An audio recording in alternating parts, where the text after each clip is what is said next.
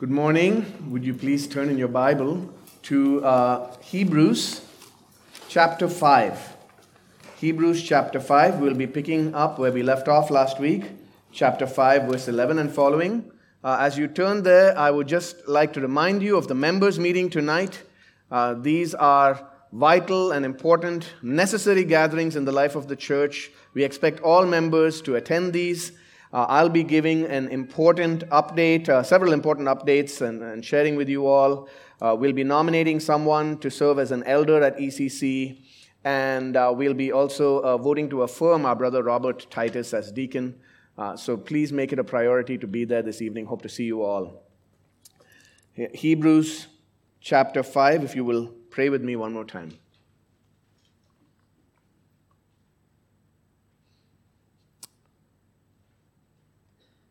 Our gracious Father, would you have mercy on me, a sinner? Have mercy on us. Would you speak to us, Lord, by your word? That the words of my mouth and the meditations of our hearts be acceptable in your sight. O Lord, our rock and our Redeemer.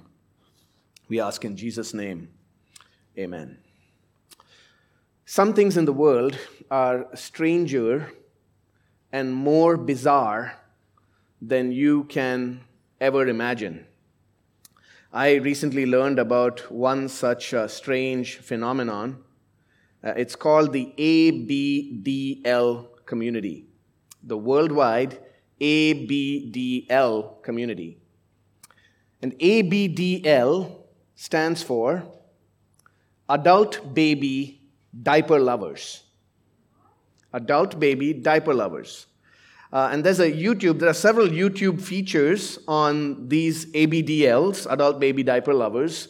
I watched one particular uh, feature. Uh, you know, they go around the world and look at various weird and odd things. And so they were featuring this guy uh, who's in his mid 40s, but for the past 20 years has been living as an adult baby. Uh, so, this grown man, he loves sleeping in his crib, he loves playing with Legos. Uh, he says he identifies as a two year old baby, and he says that's the best of both. You can go from six months to two years, but two years is the best of both worlds because you're a baby, but you can also talk and ask for what you want. Uh, he drinks milk and juice out of a baby bottle. Uh, he wears baby clothes. So you see, he's mid guy in his mid 40s, pretty big guy in a onesie. And yes, he even wears diapers. And he says, yeah, he wets his diapers and he likes staying in them all day. He has a website to help and serve other adult babies like him. And uh, some of these adult babies will even hire nannies, full time nannies, to care for them and to change their nappies and give them a bath. I was watching this with my uh, seven year old daughter, and sh- the look on her face was priceless. You might think that's funny, strange, bizarre, but in some ways it's also shameful, isn't it?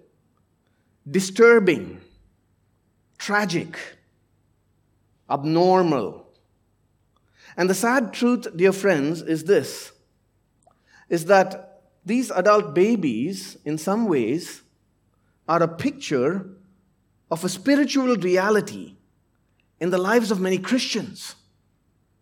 You see, many Christians live spiritually as adult babies.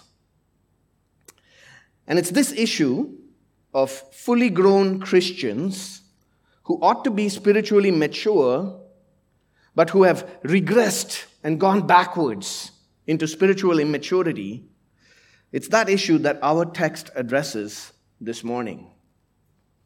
And like those who first received this letter, as we hear God's word this morning, brothers and sisters, we should feel rebuked for our spiritual immaturity and challenged to press on towards maturity.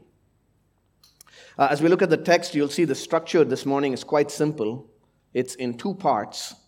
So, chapter 5, verses 11 to 14, is really a rebuke uh, to renounce your sluggish immaturity. Renounce your sluggish immaturity. That's verses 11 to 14.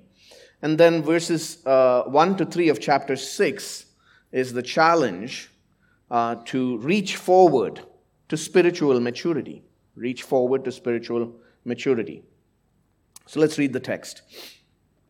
About this, we have much to say, and it is hard to explain, since you have become dull of hearing. For though by this time you ought to be teachers, you need someone to teach you again the basic principles of the oracles of God. You need milk, not solid food. For everyone who lives on milk is unskilled in the word of righteousness, since he is a child. But solid food is for the mature, for those who have their powers of discernment trained by constant practice to distinguish good from evil.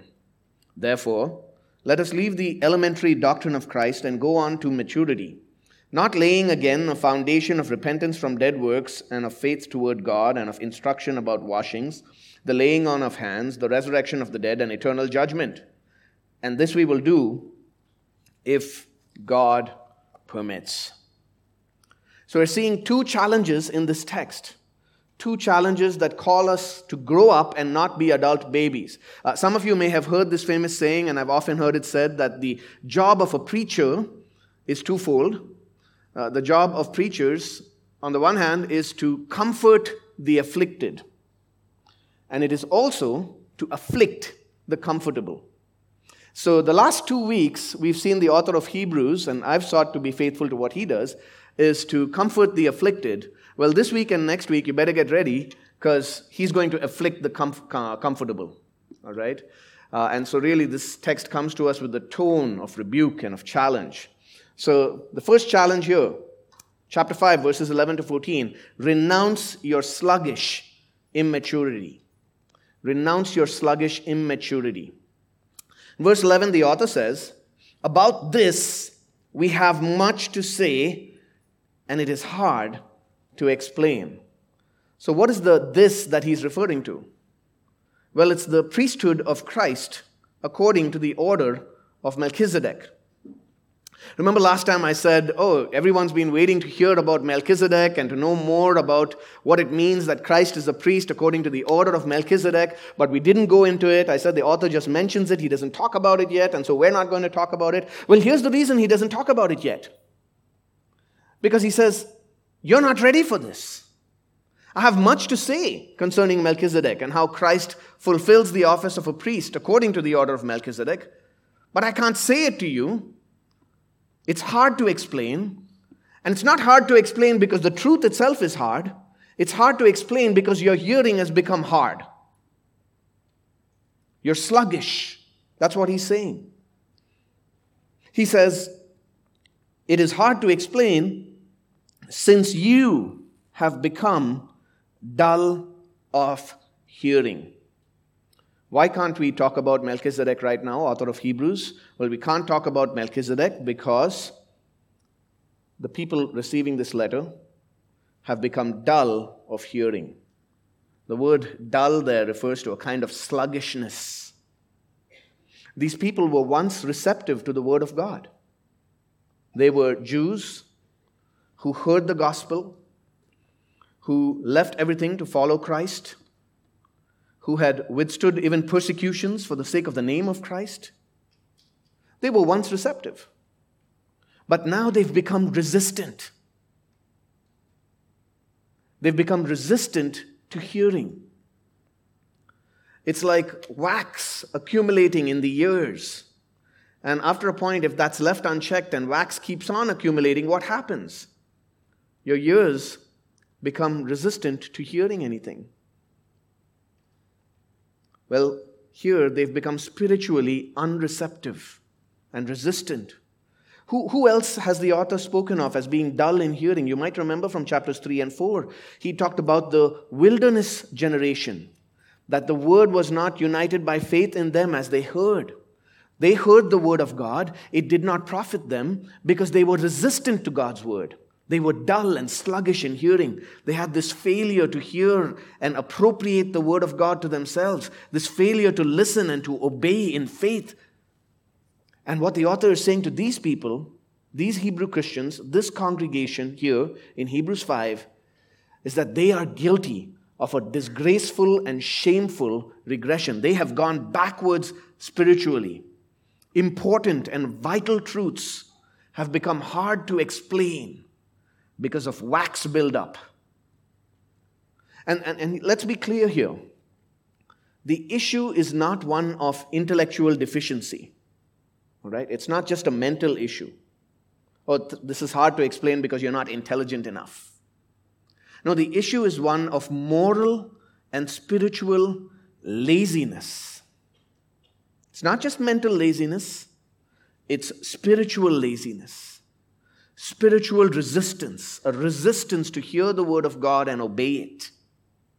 And I was talking about this uh, adult baby guy with our staff. And, and one of them said, Well, that guy chose to live as an adult baby, but many Christians, you know, they stay immature because of ignorance. Well, here's, a, here's your problem ignorance is culpable, it's a willful ignorance. If you are ignorant, it's because you're willfully ignorant, and God's word holds you responsible for your ignorance that leads you to spiritual lethargy and immaturity.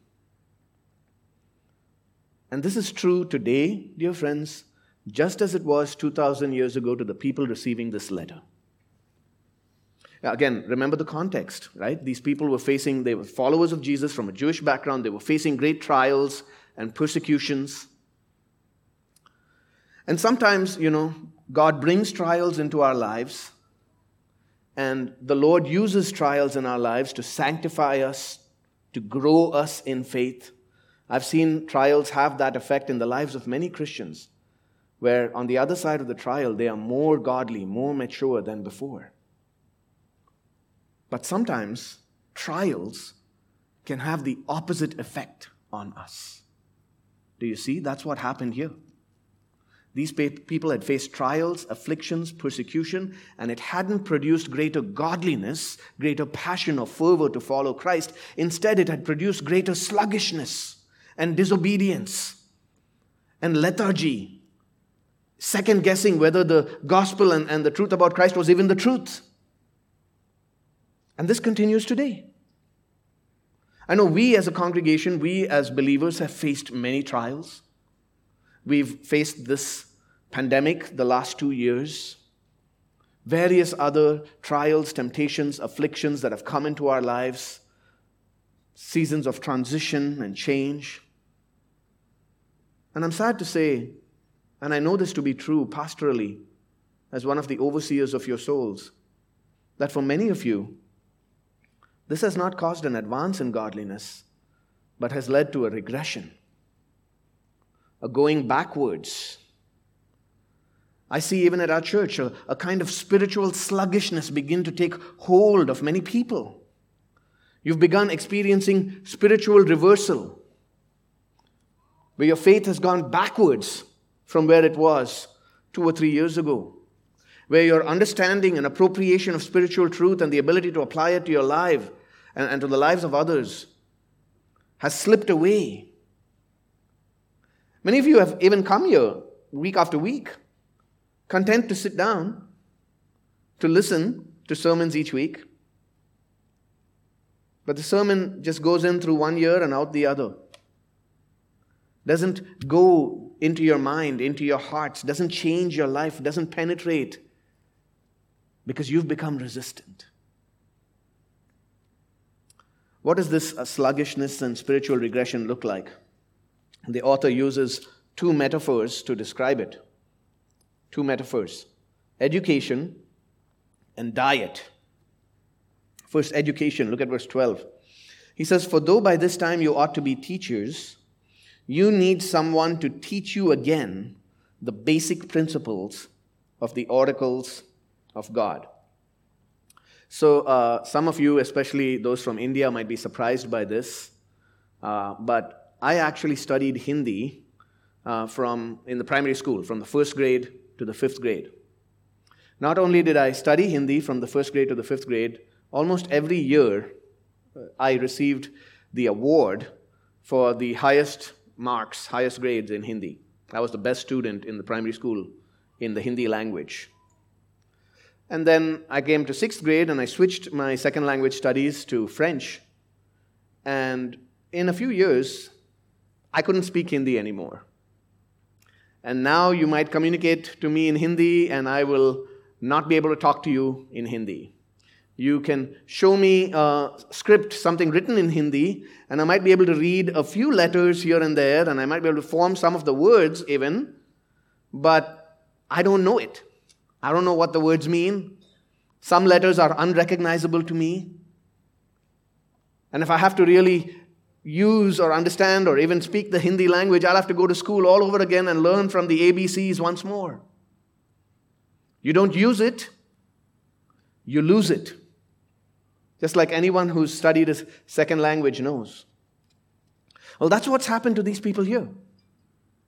That happens spiritually, that happens with truths and the things of God. Where if there's not a constant learning and advance and use of the Word of God, then you begin to regress and go back to where these things become unfamiliar and even the elementary basics become unrecognizable. And then you have to go back to kindergarten and learn the ABCs once again. A, B, C, D, F, G. It's what some people begin to need spiritually. Look at what the author says. He says, By this time, you ought to be teachers. You ought to be teachers by now. As one pastor pointed out, you know, in the early days in the apostolic church in the ancient world, every church was a seminary. That the intent of being part of the community of faith was that we would grow and that the word of God would be planted richly and deeply in us and that we would become useful that each one in the church, he's not saying everyone should be a teacher in the church, like the office of teacher or pastor, but everybody should grow up in their understanding and become useful in the church and learn in the church in such a way that you're able to teach others. Right? Isn't that God's command to us? Colossians chapter 3, uh, verse 16, Paul says, Let the word of Christ dwell in you richly, teaching and admonishing one another we're all called to this level of spiritual maturity where we're able to instruct one another with the Word of God. So when you come here week after week, on Sunday mornings, you're supposed to be as busy as the preacher. You have as much work to do as I do. Listening, learning, understanding, taking it into your mind and heart, applying it to yourself, and then seeking to apply it to others, seeking to grow, aiming to teach others constantly and raise them up in the faith. And the author sees that that's absent in this congregation. Instead, they've become lazy, lethargic, unsure, and he says, I can't talk to you about Melchizedek. I have to talk to you about the ABCs. I have to take you back to kindergarten in the school of Christ. And isn't the same true for many of us? Friends, I speak to you as a pastor who loves you and who is deeply concerned about the state of your soul and the state of your walk with the Lord Jesus Christ.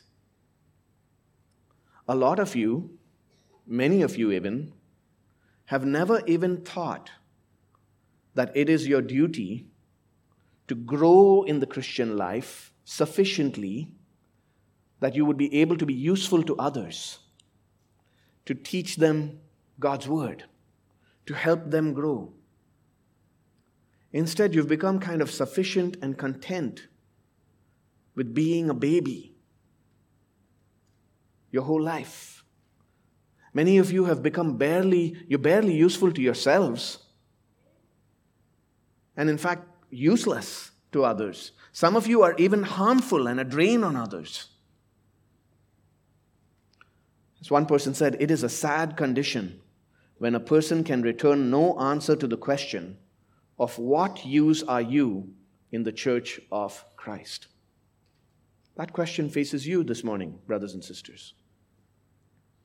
I want to speak to some of you. You have sat under expository preaching, biblically faithful exposition of the Word of God, books of the Scripture. Some of you have sat under this for years and years some of you have sat under exp- expositional preaching from this pulpit for decades even.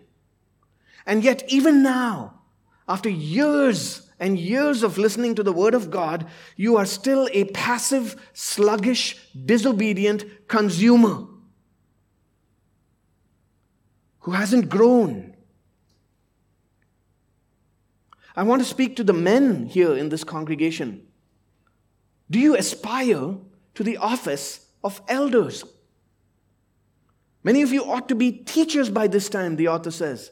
Some of you men have been here long enough and have heard the word of God long enough that you ought to be teachers by now. You ought to be an elder in this congregation by now. But the same lethargy and immaturity that marked your life 10 years ago marks your life even today.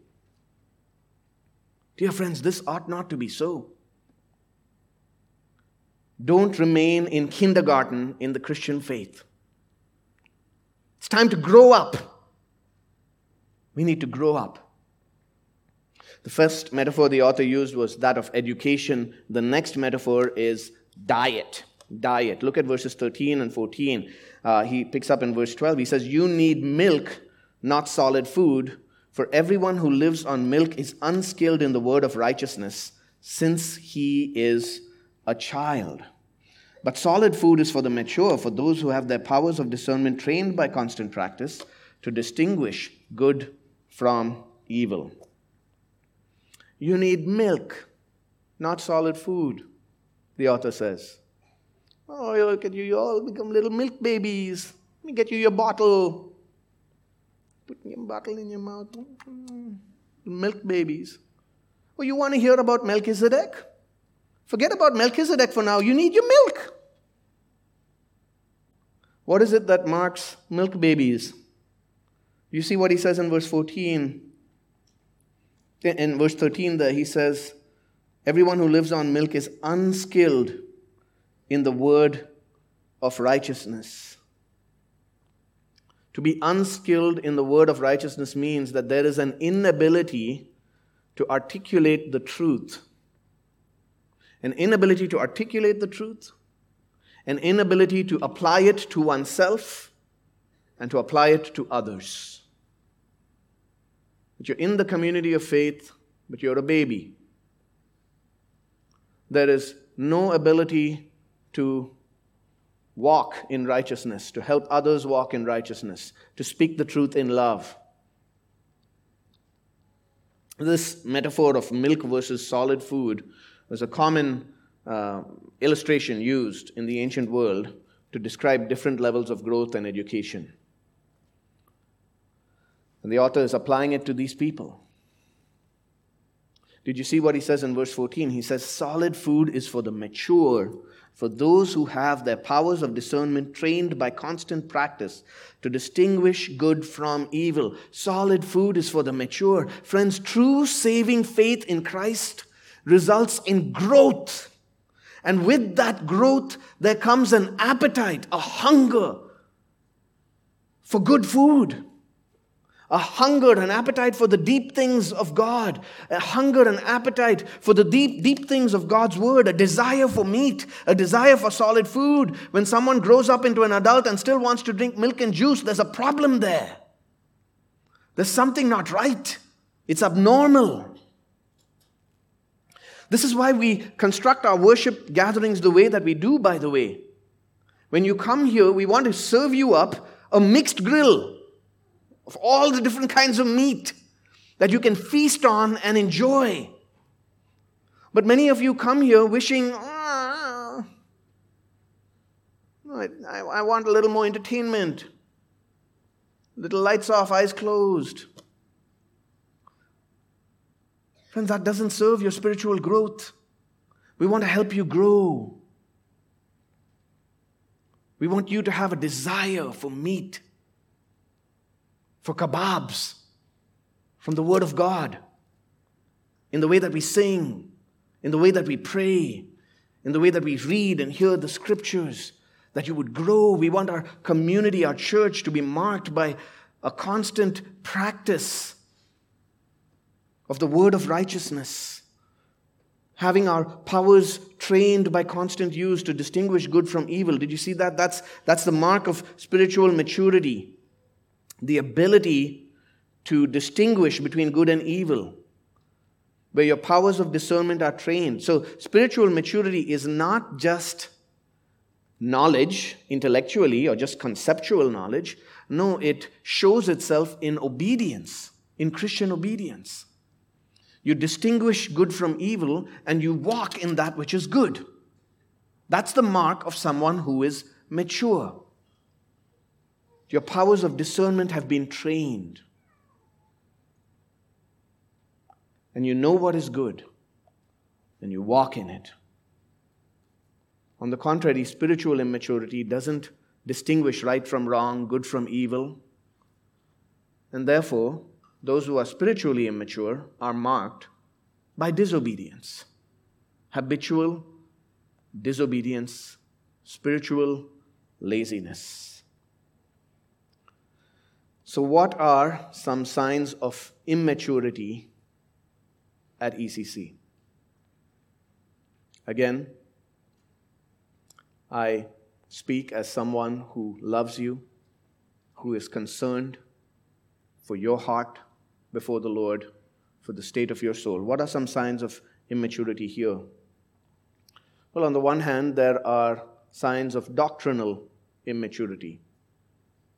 People who have a simplistic view of knowledge and of doctrine. Oh, well, I don't want to, you know, really talk about all those advanced things. I'll, I'll leave it to the elders. I'll leave it to the pastors. That's kind of too much for me. I'll, I'll just have and walk in a kind of a simple faith in God, a simple faith in Jesus. Well, friends, no, that's not simple, that's simplistic. God has spoken to us and revealed himself to us. Shall we not hunger and thirst to grow up into the knowledge of him? How can you love someone that you don't really know? You know, there, there, are, there are numerous other marks of spiritual immaturity. You, you know how children are sometimes, right? Parents, you, you, you get it, right? The children, uh, especially with the, the, immaturity or when they're teenagers, sometimes children, you know, they, you, you see this kind of pattern of they will listen to anybody else except to mom and dad, right? I'll, I'll, I'll do whatever anyone else tells me, and I'm not going to do what mom and dad tell me. And I see that immaturity here, mark my words, among Christians. You have faithful pastors, you've had them for, for years. God has blessed this church with faithful pastors who work hard, studying 20, 25 hours a week, writing sermons to faithfully feed you from the Word of God, to faithfully call you to faith and obedience. And what do you do? You can't, you don't listen to us. You don't want to listen to them. Instead, you go Google something and now you're the expert after 10 minutes of Googling. Or after watching a 25 minute YouTube video of some spiritual junk online, feeding yourself on candy and snacks. And then that junk food leads you astray from the truth of God. And then we're left to come and try, try to plead with you, please, please. I want to teach you the ABCs again. I have to keep repeating how can we move on? How can we move on to spiritual maturity, to deeper things, to talk about the truth of Christ, who is the high priest according to Melchizedek, when I have to keep on persuading you, pleading with you, arguing with you about the importance of gathering physically with the local church? Basic, something that's as basic as that. I became a Christian 17 years ago. And from the time the Lord brought me to faith in Christ, it was so clear and evident that the foremost priority in my life each week was to gather with the saints for worship. That's clear. That's our duty unto God. And yet, so many at ECC, this is just such a casual and light thing. I'll come one Sunday, I'll miss the next. I'll come two Sundays, I'll miss the next three. I'll show up when I want. Oh, Pastor, I attended online. Yeah, sure you did. Friends, do we really have to keep going over the ABCs again and again and again? For some of you, there's still the ABCs of trying to teach you and talk with you and help you grow in your understanding of the importance of the local church in the Christian life. You think that your Christianity is all about me and Jesus and my private love relationship with Jesus? Well, there's no such concept in the New Testament. Just read it, your friends. Christian life is lived out in a community of faith. Some of you have been attending this church for years, but I still need to go over with you the ABCs of church membership of baptism, being baptized in obedience to Jesus' command, committing yourself in covenant to your fellow members, showing a concern for your brothers and sisters in Christ, living in community with other Christians, not just showing up and then darting out and nobody knows who you are and you don't know who anybody else is. Still have to teach you the ABCs again and again and again. Still have to teach you that the Christian life is about caring for other Christians. So many of you live with this complete indifference to the spiritual well being of others, or only sticking to those Christians from your own ethnic background and cultural background, forgetting that Christ has made us one, that Jesus died to gather us from the nations and put us into a family with one another from all the nations. Oh, friends, you want to talk about Melchizedek, but you're not even convinced of something as basic as church life.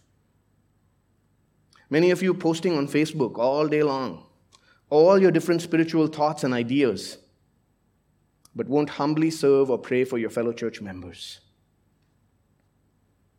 Spiritual immaturity is revealed not just in failing to learn and grasp spiritual truth, Spiritual immaturity is revealed in failing to put into practice all that God commands. Friends, this state of affairs is not good. It's not good. As you keep reading, and next week we'll see in chapter 6, the author issues one of the fiercest warnings in the New Testament. He warns these people against departing from Christ. And that's closely linked to our passage this morning. It means that spiritual immaturity ultimately leads to apostasy. If you stay a baby your whole life, sooner or later, you're going to die. And you can be in the best life group, the best church, you can listen to all the best Bible studies, and still come to a frightful end. As one person said, many souls, under the best of means, come to the worst of ends. Let's renounce that immaturity. It's dangerous, it's shameful, and it is repulsive. It's just as disgusting as a full grown man in diapers drinking from a bottle and sleeping in a crib. So, how should we respond? How must we respond? Well, that leads to the second challenge in this passage.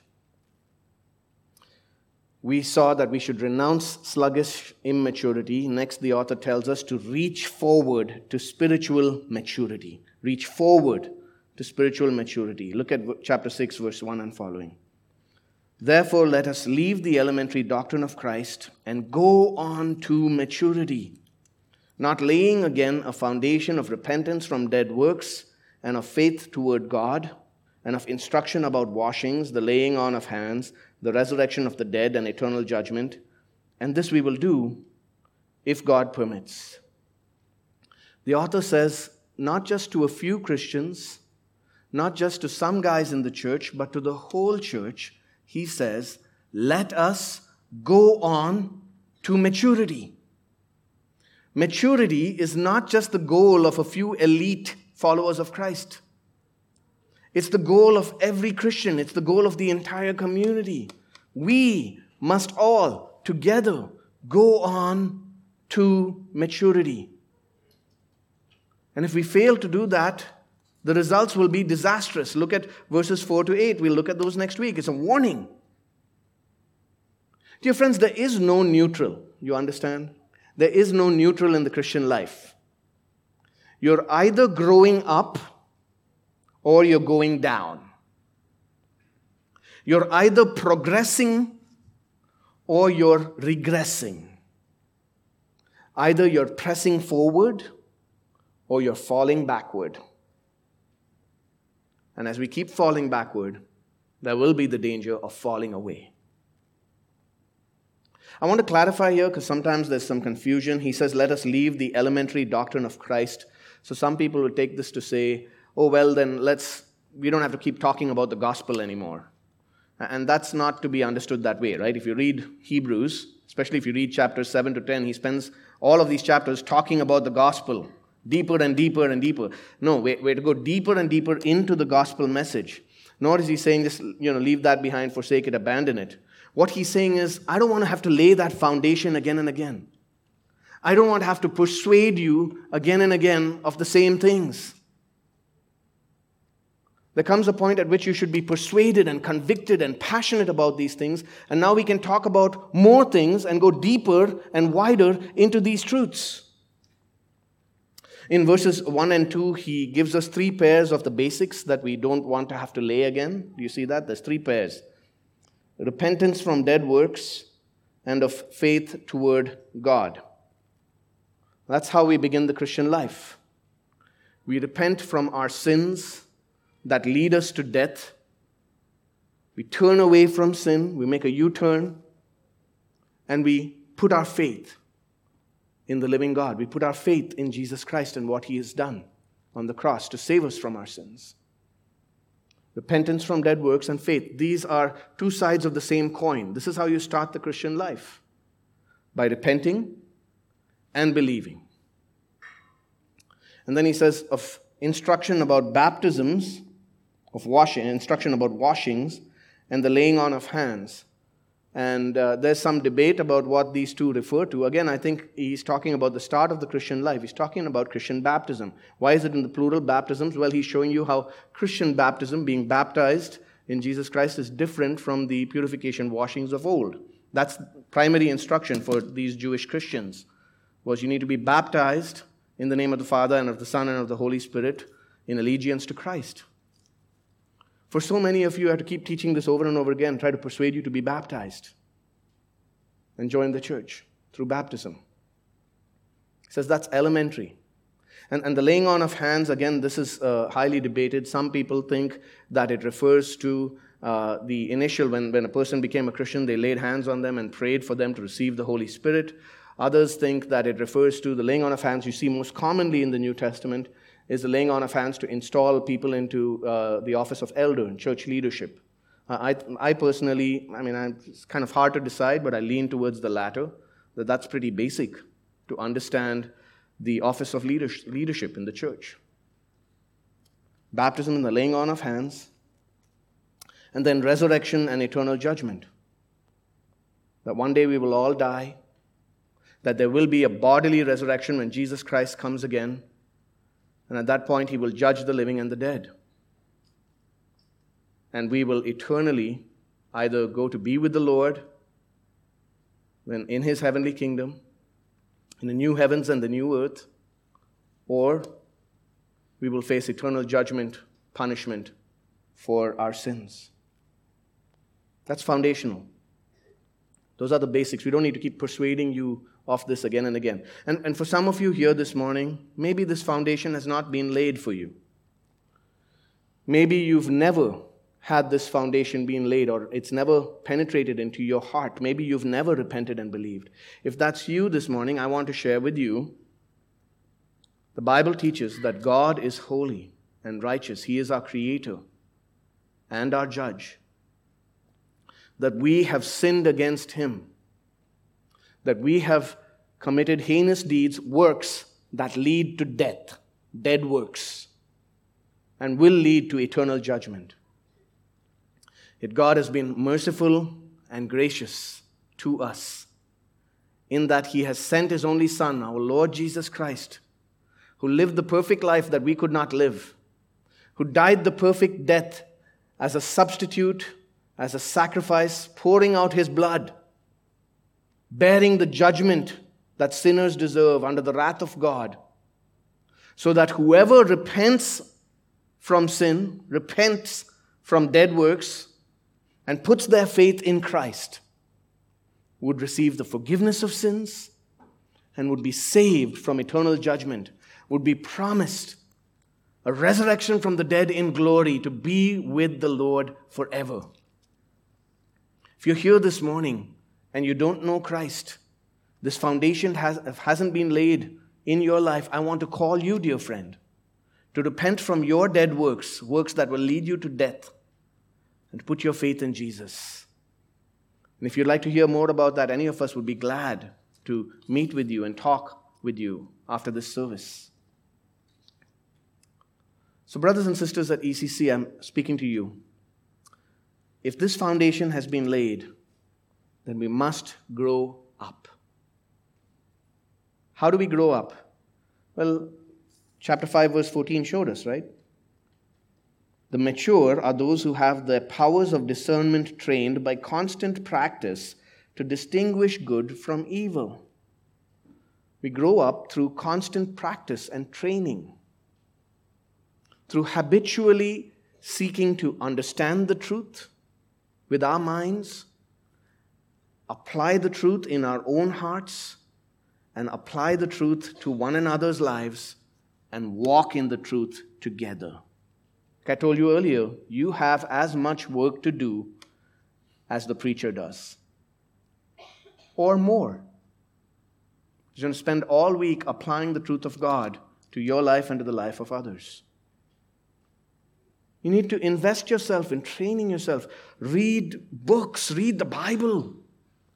Read good books, good material. Ask us, we'd be happy to recommend to you, you know, 20, 30 books that you can read over the course of years to equip yourself, to train yourself.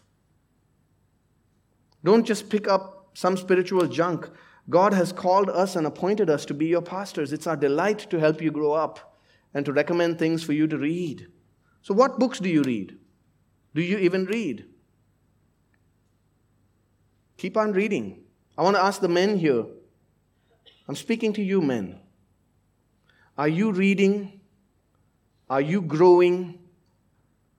Are you working hard to lead your family in the ways of God and the Word of God? If, if you're not doing this, then no wonder you're worried about the state of your children. Some of you are not even worried about that. It's kind of carrying on through life on autopilot. Men, equip yourself. Don't be an adult baby. Women, I want to ask you, sisters, are you growing up so that you can keep yourself from being led astray? Are you growing up so that you are skilled in the word of righteousness and applying it to others so that you can share the gospel with the lost and build up other women in the community of faith? I'm, yes, even speaking to the children this morning. Children, you might be children physically, but you need not be children spiritually.